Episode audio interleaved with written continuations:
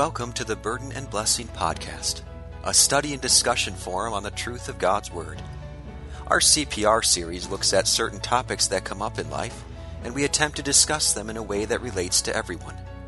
At times, we bring in the arguments of those opposed to the Word of God in order to practice contending for the faith that God gave His church. It is our prayer that you will be equipped to give a defense for the truths of the Christian faith with humility and respect. Welcome back to Burden and Blessing. My name is Nathaniel Mayhew. Joining me today, once again, is Pastor Mark Tiefel in our ongoing series on the disciples of Jesus. Over the last few weeks, Mark, we've taken some of the more familiar individuals like Peter, James, John, probably the three most familiar. Today, we're taking up one who is, he's not the least familiar, but he's also not the most familiar. And what's a little bit unique about this fellow is he has two different names that he goes by, which might be a little bit confusing as well. Today, we're going to talk a little bit about Bartholomew, otherwise known in some of the Gospels as Nathaniel. Before we get too far, can you kind of give us a little bit of background? Why does he have these two names and how do they connect? And how do we know that they're the same individual? Well, yeah, I think uh, the, the two different names, I think one would be Hebrew and one would be Aramaic, which is where the, the common spoken language of the time. Uh, but we can connect this because we trace through scripture and see when the two different names, Bartholomew or Nathaniel, are used. Uh, we can trace through and see by connecting passages that they're talking about the same individual. And it's not uncommon. We've seen other apostles that have had different types of names. Uh, you know, Peter and Simon Peter being one of the foremost who had went by two different names as well. So it's pretty common that that would happen. But when it's a little bit more of a struggle when you reach an individual that you don't have a ton of information about, you have to try to connect the passages that are used. And when you do that, uh, you can make a pretty pretty clear identification about Bartholomew and Nathaniel being the same person, especially when they have just those lists in the Gospels of the of the apostles' names. You'll have Bartholomew and some, Nathaniel and others, and you can narrow it down from there. So uh, Nathaniel would be the Hebrew. Bartholomew is the Aramaic name for this individual. This is a little bit different than in some in some variations where it's the same name uh, in two different languages. This seems to be maybe a different name, sort of like we have with the other disciples, uh, where maybe it was a, a surname, maybe it was a, a, connection to a family or something like that. But as you mentioned, Nathaniel and Bartholomew are names that are used in the listing of the apostles. And by uh, eliminating the names that we know, we can see the connection between Nathaniel and Bartholomew. Nathaniel has a, or we can call him Bartholomew, either one. He has an interesting background, and he's mentioned. We have a specific event mentioned about him in the Gospel of John. Do you want to tell us a little bit about the first thing that we hear about this disciple? Yeah, so there's a little bit of, I suppose, controversy surrounding Nathaniel when it comes to what we know about him. And it comes back to that same account that we've referenced many times with the apostles sort of a foundational account for many of them, and that's in John chapter one, where Jesus calls a, a few of them, and there's you see some connections between them. And uh, in John chapter one, verses 43 and following, uh, you see that Philip came to Nathanael, knew him ahead of time, and witnessed to him that they had found the Messiah. And Philip is quite specific. He says, him of whom Moses in the law and also the prophets wrote. And so he's connecting it to the Old Testament, but then Philip identifies this as Jesus of Nazareth, the son of Joseph. So the reason that this is a bit of a question in the way that Nathaniel was called and the way that he responded is in the very next verse. Nathaniel asks, Can anything good come out of Nazareth? And then Philip says, Come and see and Nathaniel comes and meets Jesus. So this, this is interesting for a number of reasons. We know later on in John's gospel in chapter one, we're told that Nathaniel was from Cana in Galilee. So Nathaniel was from that region. And if you look at your a map in the back of your Bible, you'll see that Cana and Nazareth are very close to one another. They were neighboring towns. So Nathaniel would have known Nazareth pretty well. And he also obviously would have known the region of Galilee well, which is also where Philip, Andrew, Peter, James, uh, James, and John were all from as well. So he probably knew them to some extent as well. And the fact that Philip is witnessing to him shows that there's a relationship there.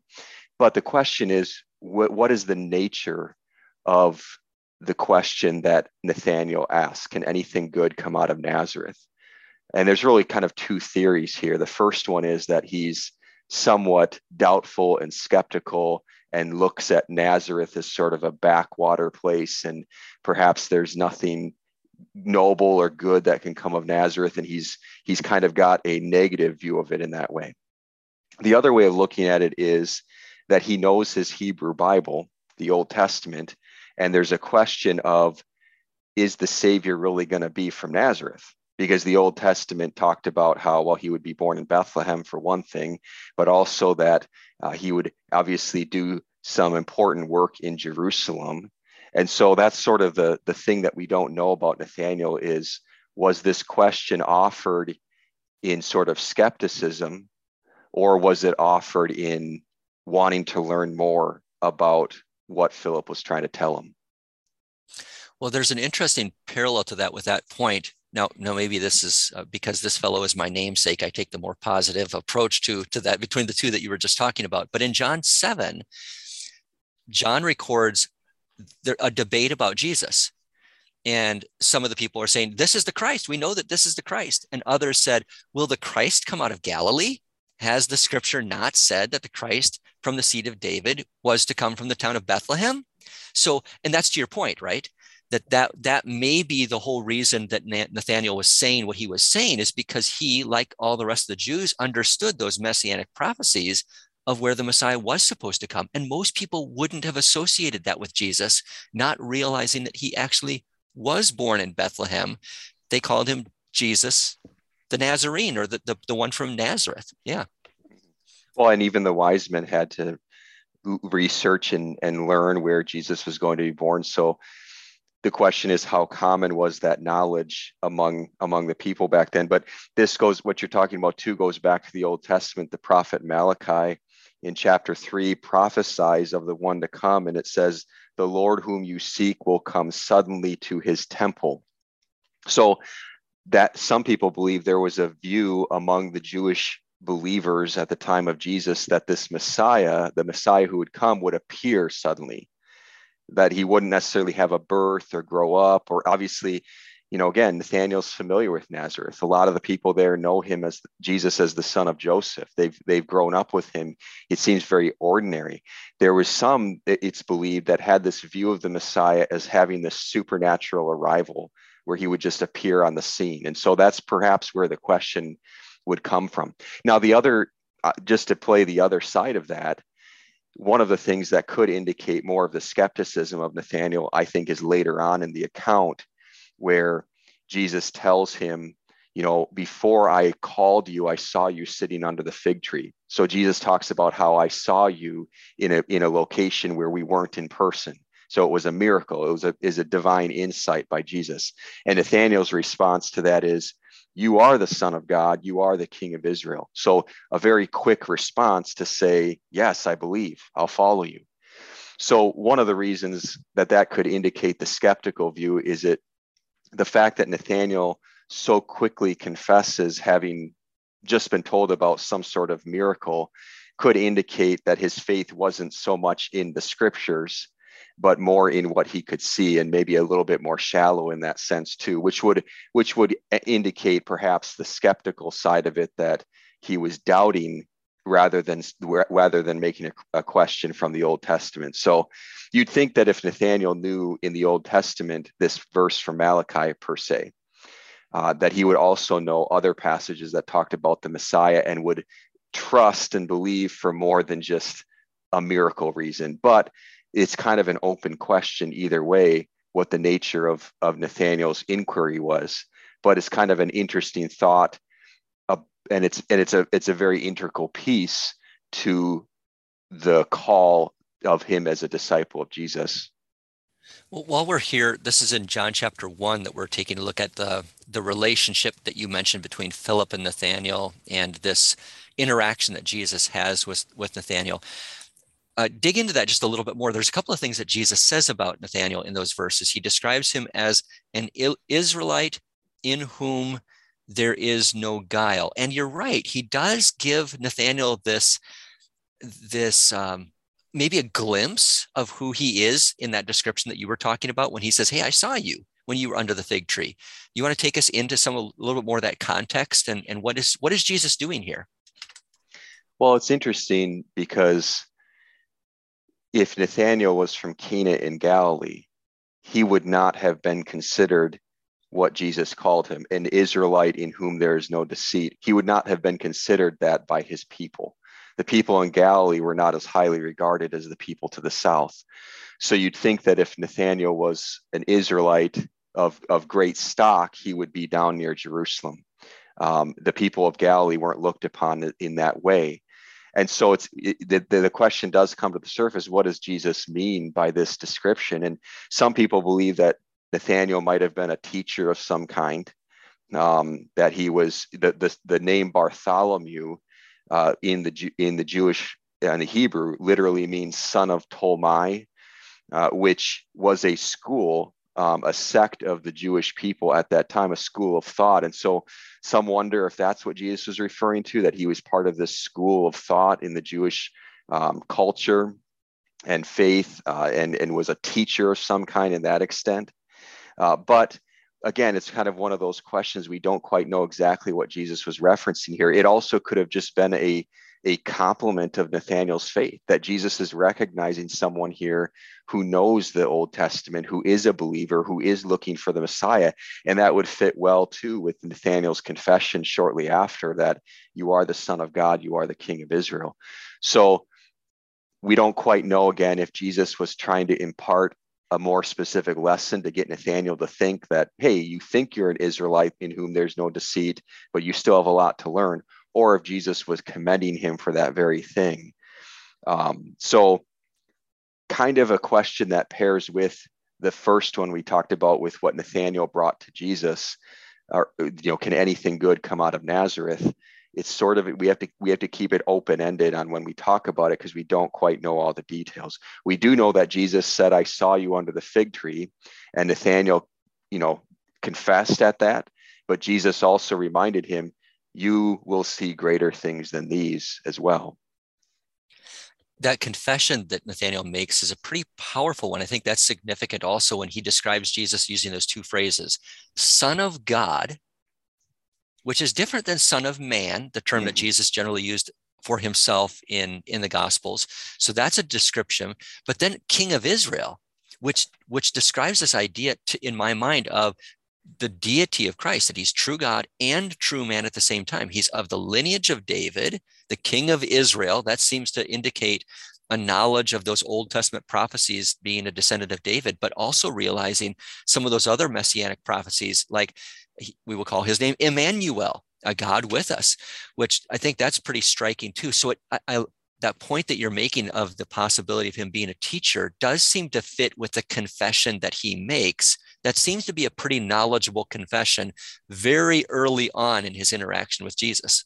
Absolutely. Yeah. Those those things he says would be rooted very firmly in the Old Testament theology. So an indication of somebody who knew that theology well. And then I'd add on top of that the term rabbi, uh, term of respect, recognizing Jesus as a teacher. At this point in Jesus' ministry, we don't, you know, obviously this is early on and he hasn't really come on the scene as a, as a teacher yet. And yet Nathaniel recognizes that and, and proclaims that.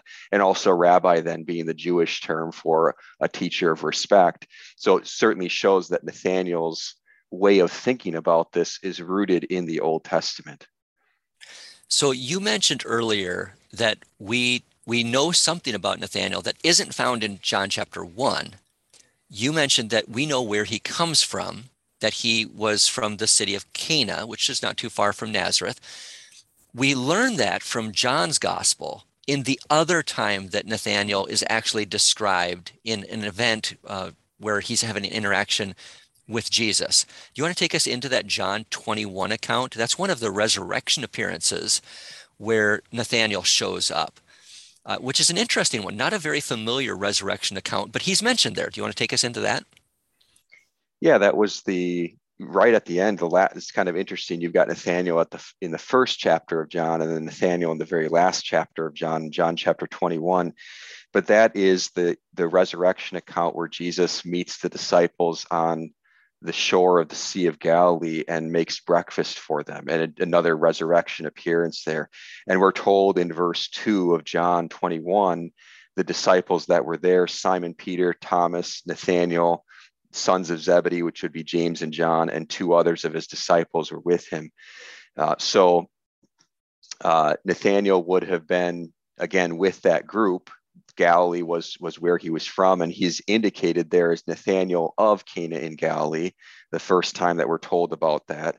Uh, so it is it is interesting that Nathaniel would have been one of those direct eyewitnesses, and the Lord certainly used that moving forward as Nathaniel became an important part of the church uh, in the New Testament era as a minister. So he was one of those disciples that the Lord used in a, you know for the ministry moving forward after his death, resurrection, and then this then Pentecost moving out, and and certainly for those disciples who were part of that, the resurrection appearances were all that much more important of seeing the risen Jesus with their own eyes and uh, having the fulfillment and completion of that work right in front of them. One of the things that I find interesting about that so John and John 1 records the uh, Philip and Nathaniel, and then the, the discussion with, with Nathaniel and Jesus that you were talking about earlier. And then we jump to John 21 and we find out that Nathaniel appears there again, and we're told that he is from Cana in Galilee. You come back to John chapter 1, right after the interaction between Nathaniel and Jesus, John chapter 2 picks up with the wedding at Cana. What an mm-hmm. interesting connection that Jesus appears to Nathanael right there. And then right after that, we have this first of the miracles that Jesus performs in Nathanael's own hometown, possibly maybe even connected to Nathanael in some way. We don't know, yeah. but uh, it's very possible with that connection to Nathanael. So very interesting. Yeah, absolutely. So let's uh, just just so others might be clear, we've talked about Bartholomew and Nathaniel. John seems to use the name Nathaniel, whereas Matthew, Mark, and Luke seem to emphasize the name Bartholomew in the list of the apostles. Is that correct? I think so. Yeah, I don't know exactly which which books use which name, but I do know that it's interchangeable, which again is how we can make the connection. And then let's talk a little bit about some of the things. So we, we've basically exhausted the information that we have about this individual in the scriptures themselves. We have these two main events at the beginning and the end of the Gospel of John, the mention of Bartholomew in the list of the apostles and the other gospels. Not a lot of information for us in the scripture itself. But let's talk a little bit about some of the things that we could we could benefit from in in learning about Bartholomew or Nathaniel?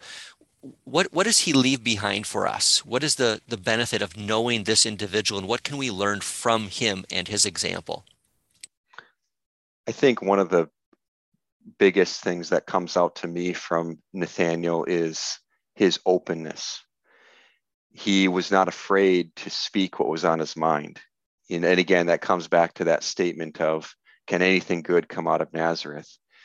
uh, he didn't he didn't back down from wanting to learn more. We we don't know exactly what his attitude was in asking that question, but regardless, he was showing a willingness to learn and was curious about learning more about Jesus and wasn't afraid to step up and ask about it. So I think that there's a there's something for us to learn in being open with God and coming to the getting getting whatever whatever questions or issues we might have to the surface so that god can bring some whether it be healing to that or wisdom or knowledge to that i think the uh, willingness to be able to step up and not be afraid of somebody's reaction or somebody's answer and response but to, to, to try to gain more for our faith. And i think that the willingness of nathaniel to confess openly as well shows that that same uh, open mindset. He asked the question openly but then also when he when he conversed with jesus he confessed openly too. And ultimately you know we commend Philip here as well because Philip was the one who told Nathaniel, well, I you know Philip Philip didn't try to answer that question. Can anything good come out of Nazareth? He just said, "Come and see." So we also commend Philip for that witness, but Nathaniel for listening to it, and and and and taking that at stock and moving forward and and witnessing what Jesus had to offer and taking the time to do that. So I think I think that you know we see a bit of perhaps diligence with Nathaniel in the sense of the willingness to confront the questions he has, but also then the willingness to to take the time to find answers to them. And I think those are both things that we can commend when it comes to how we practice our faith. One of the passages that kind of comes to mind for me is uh, 1 Thessalonians 5, where the Apostle Paul says, Test all things, which is what you're talking about. Nathaniel did that. He might have had preconceived ideas about what was right or wrong, but he he tested those things. And then Paul says, "Hold fast to what is good." And it's mm. the Word of God that that is that litmus test for us, isn't it? That we mm-hmm. compare all things to in order to determine is this good, is this real, is this true or not? And Nathaniel was willing to do that, even though he had this idea. He said, "Okay, I'll be willing to listen. I'll see.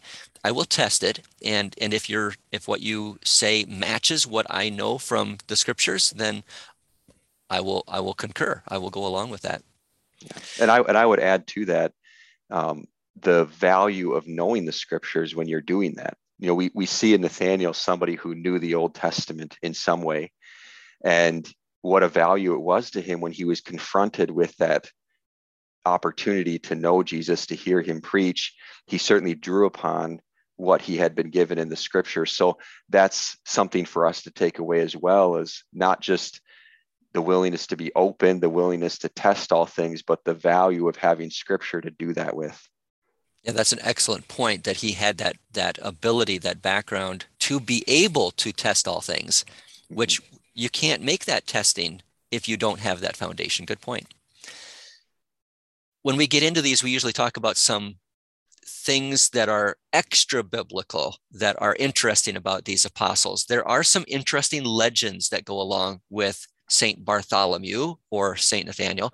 Tell us about a couple of those legends that we have in history.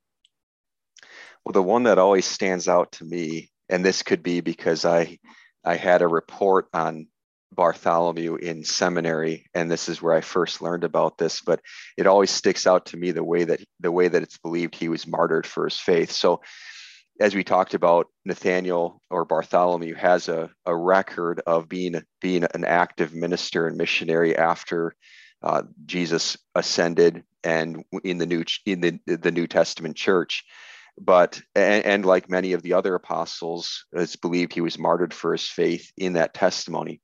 And the way that it's believed that he was martyred was being flayed to death. So flayed not to get too graphic for our listeners but it's basically uh, making an incision in the skin and then peeling the skin off the person's body. So it was believed to be one of the if not the most uh, horrible way to go.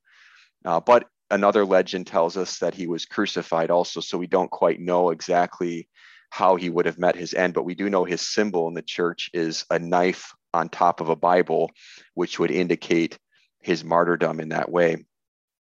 The other another interesting thing about Nathaniel is we don't we don't quite know where he ministered at, but there are some interesting stories connected to that. There's a story of if him going to the country of Armenia or what would what would have been Armenia at that time and witnessing to the king there and converting the king to Christianity and the king's brother was outraged at that and ordered uh, Nathaniel to be executed for his faith. So that's one of the legends. Now, Armenia is to the east of Israel, but it's up a little bit to the north.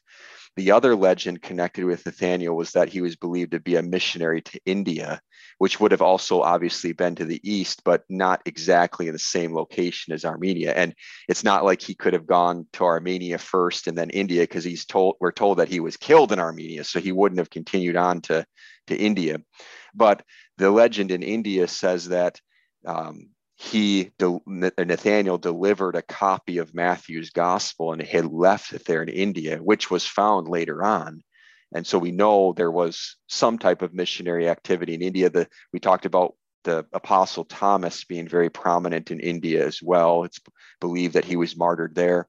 Uh, and the Gospel of Matthew that was found there played in very importantly to Thomas's ministry as well.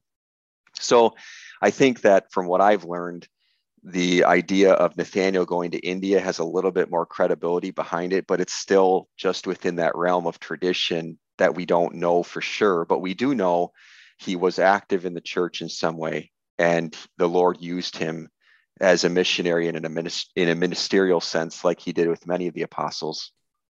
One of the things that that's interesting as we study these different individuals is that you do find them going a long distance away from Jerusalem, just as Jesus said. He said, You will be witnesses of me in Jerusalem and in Judea and in Samaria and to the ends of the world.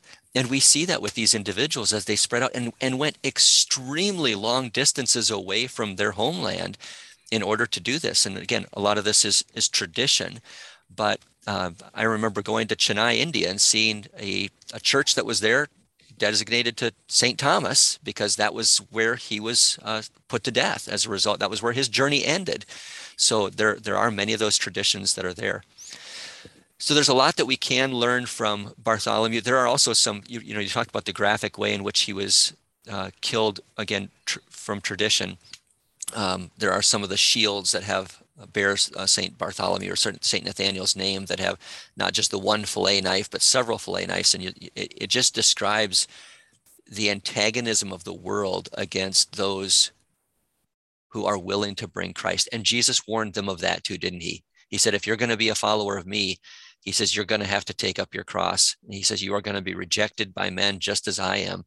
And so these disciples were willing to take up their crosses and to follow Jesus, knowing that that is what people needed. Even though there were going to be those that were going to rebel against them, uh, this is who knows how many people were actually brought to faith. Like you mentioned, the story of the king in Armenia. Who knows how many people were brought to faith because of the witness of St. Bartholomew, even though there were those who rebelled against it. Pretty amazing thing when you think about these stories. Mm-hmm. Definitely, yeah. Any other closing thoughts that you have on St. Bartholomew or St. Nathaniel? I think I think we summed it up well. I think that the thing that stands out in my mind again is as we've seen with a lot of the apostles is just how much the Lord can accomplish in one person. And also we don't need to know a ton about an individual to see the impact they can have. We basically have with Nathaniel one main section of the Bible that talks about who he was, and we can gather some good information from that. But at the end of the day, it's almost like a flower that blooms and and the, the, the, way that the lord is able to use one person like that is quite astounding. So again another example that we've seen in many of the apostles that they don't need the same prominence or attention as simon peter in the gospels to be an important figure. And the lord it's important to recognize how the lord used all of these men in very influential ways for the work of his church. So many things that we can learn. You know, as you pointed out, we have just a few verses in John chapter one, but the Lord placed those verses there for a reason. And that is for us to benefit from, to learn from. And so that's that is our prayer as we do these studies, is that not only you and I, Mark, but also those who are listening to these podcasts will be able to take something away from the life of these individuals that the Lord has given for that very purpose so that we might learn something be encouraged in our christian faith by their witness and their example and and move forward with the same confidence of jesus as our savior just as he was theirs well thank you again for taking us through saint bartholomew we pray that this information was beneficial, that you came to a greater knowledge and understanding of who this individual was and how the Lord used him in his kingdom. May the Lord also continue to use us in his service as well. Till next time, the Lord keep you all. We hope that you will join us next week for another episode of Burden and Blessing Podcast. Our goal is always to bring you the whole counsel of God. Until next time, go in the strength of the Lord and preach the word.